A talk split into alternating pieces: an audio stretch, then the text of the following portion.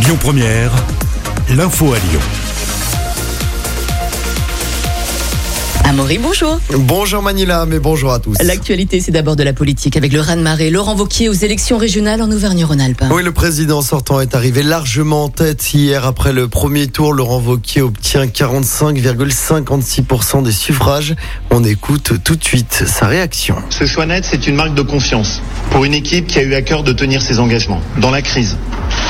Avec les masques, les tests, les centres de vaccination, c'est celui d'une nouvelle espérance après la terrible crise que nous avons traversée.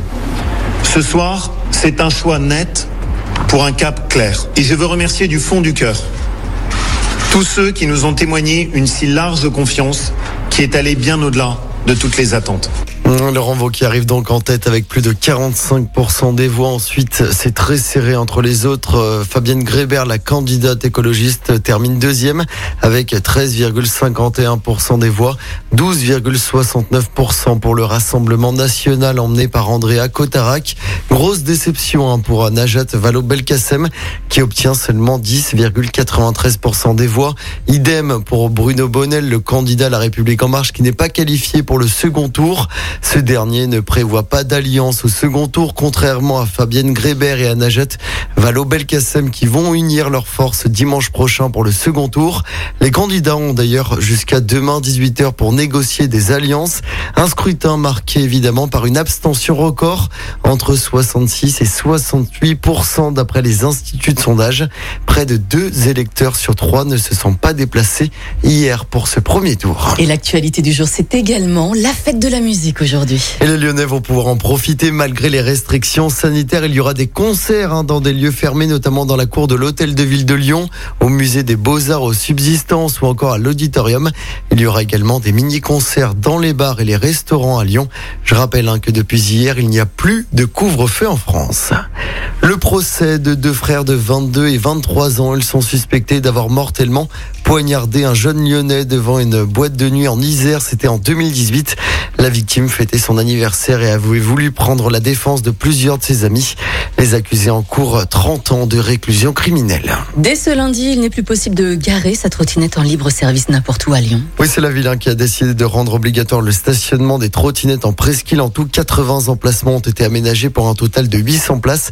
D'autres secteurs pourraient être concernés dès septembre prochain, notamment dans le Vieux-Lyon, les 3e, 6e et 7e arrondissements de Lyon.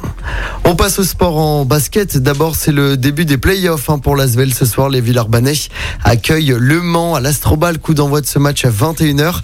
Attention, hein, cette année, tout se joue sur un match, un seul match. Et puis en football à l'Euro, quatre matchs à suivre tout à l'heure à 18h.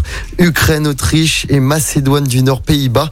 Et puis à 21h, Russie, Danemark et Finlande, Belgique. Je rappelle hein, que l'équipe de France jouera mercredi soir face au Portugal à 21h. Et Ousmane Dembélé est d'ores et déjà forfait pour ce match. L'info du jour qui fait du bien. On parle ce matin d'un petit Américain dont l'initiative pour sauver son chien suscite l'admiration. Oui, un enfant de 8 ans, Bryson, qui habite en Virginie aux États-Unis, a remué ciel et terre hein, pour sauver son chien. Ils se connaissent depuis mars dernier très vite. Ils sont devenus inséparables. Et puis un matin, le chien Bruce n'a pas voulu se lever et n'a pas voulu manger. Idem pour le lendemain, verdict du vétérinaire. Il a contracté un parvovirus. C'est une maladie qui touche les chiots non vaccinés. Ça se traite, mais pour environ 1000 dollars inenvisageable alors pour cette famille modeste. Mais alors comment euh, payer les soins, Maurice Et bah Bryson propose donc à ses parents de vendre sa collection de cartes Pokémon. La Oh photo non. du stand qu'il a installé devant chez lui a fait le tour du monde et provoqué des dons dépassant largement la somme recherchée. En tout, 27 000 dollars ont été récoltés grâce à la cagnotte en ligne. De l'argent venu des États-Unis, mais aussi de Chine, Pologne, Australie, Irlande.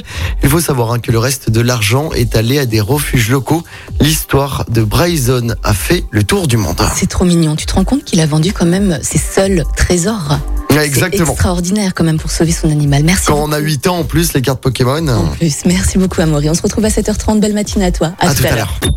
Écoutez votre radio Lyon Première en direct sur l'application Lyon Première, lyonpremière.fr et bien sûr à Lyon sur 90.2 FM et en DAB+.